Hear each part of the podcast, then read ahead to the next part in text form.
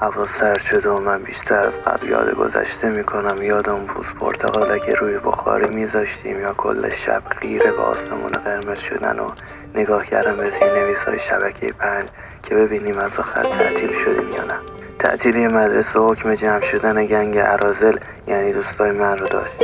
به من میگفتن امیر هدشات، چون چنان این گلوله برفی رو به سر دوشن میزدم که خود خدا با کف و سود و ذوق به فرشته سمت راستم امر میکرد 20 امتیاز مثبت برام بنویسه.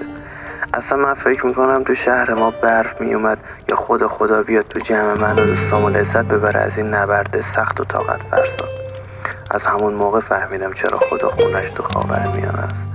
هر سال خدا زمستون می اومد، من که مخلوقش بودم و در زمینه پرتاب گل برفی رتبه اول در کل منطقه خاورمیانه و طبق بعض نقل قول‌ها حتی خاور دور و نزدیک بودم رو ببینه. اما از یک سالی به بعد اوضاع عوض شد.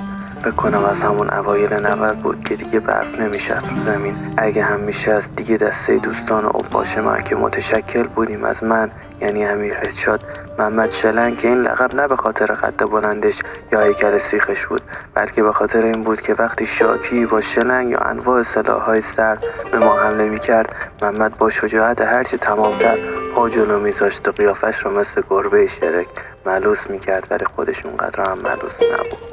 احتمالاً توی تصوراتش چیزی شبیه راپونزل یا همچین مستهجناتی میشد که سازگار نبود با قیافش و ضربه‌ای می‌خورد که دیگه اون اطراف بازی نکنیم. یک مدت می‌خواستیم بهش بگیم محمد فهمیده، که دیدیم این بچه از سر نفهمیش مورد اصابت قرار میگیره و هر چند وقتی بزرگ شدیم فهمیدیم که محمد واقعا فهمیده بود و به جز ما دوتا رضا بهادر که دشمن سرسخت من و رقیب هدشات‌های من بود و علی کوچیکه که کوچیک ما بود و همیشه نیشش تا بناگوشش باز بود و چند باری هم ازش تست مواد مخدر گرفتم ولی جوابش منفی بود و دکترا ردش کرده بودن و میگفتن تو هنوز بچه‌ای و سنت به دکترا قد نمیده، باید همین مدرسه‌ت رو ادامه بدی.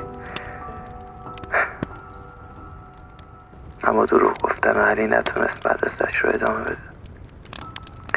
یادم از آخر سال روی صندلیش گل گذاشته بودن و هیچ کس ندید ما تا بعد از علی بخندیم. رفتن علی برای ما درکی بود متفاوت از غم، افسردگی در سنین پایین و چیزی عجیب‌تر از همه رفتن و برنگشتن. اون زمانها رفتن و برنگشتن غریب بود، اصلا هر کی هر جا میرفت برمیگشت و دل ما تنگ نمیشد که دندونهای کج و کلو و خرگوشیش رو همیشه خدا ببینیم. همونجا بود که خدا دیگه نیومد و برفا نمیشست رو زمین و وقتی برف میگرفت هیچ کس پشت پنجره به آسمون قرمز نگاه نمیکرد و خوشحال نمیشد از اینکه چقدر برف نشسته. خدا قهر کرده بود از رفتن علی ولی به روی خودش نمی آورد و بازم سرش رو گرم میکرد با بقیه جهان، ولی فقط ما 3 نفر رو خودش میدونستیم که چقدر دلش تنگ شده جنگی میان ما رو ببینه.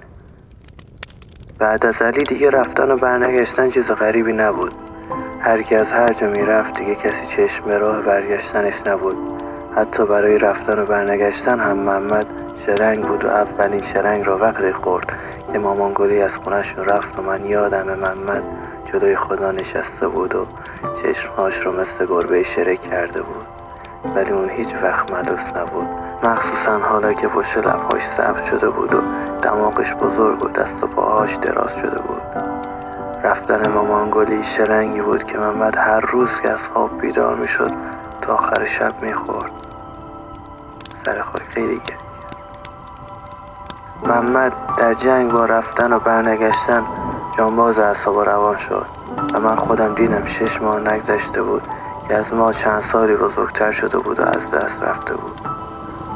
من مونده بودم و رضا و یک خورده محمد شکسته. رضا ولی دانشگاه شهر دیگه در اومد و رفت، ولی قول داد برمیگرده، ولی ما هیچ کدوم چشم راه برگشتنش نبودیم. حالا من و محمد روی این نیمکت سرد نشستیم و با آسمون قرمز دل میزنیم و بدون هیچ حرفی از علی کوچیکه تا مامان گلی و خسرو شکیبایی و رادیو 7 که رفتن و برنگشتن رو یاد میکنیم و بخار هوا مثل ابرهای کوچیک از نهان ما بیرون میان و محو میشن جلوی چشممون. و من هنوز بعد از این همه سال فکر میکنم رفتن و برنگشتن چقدر غریب.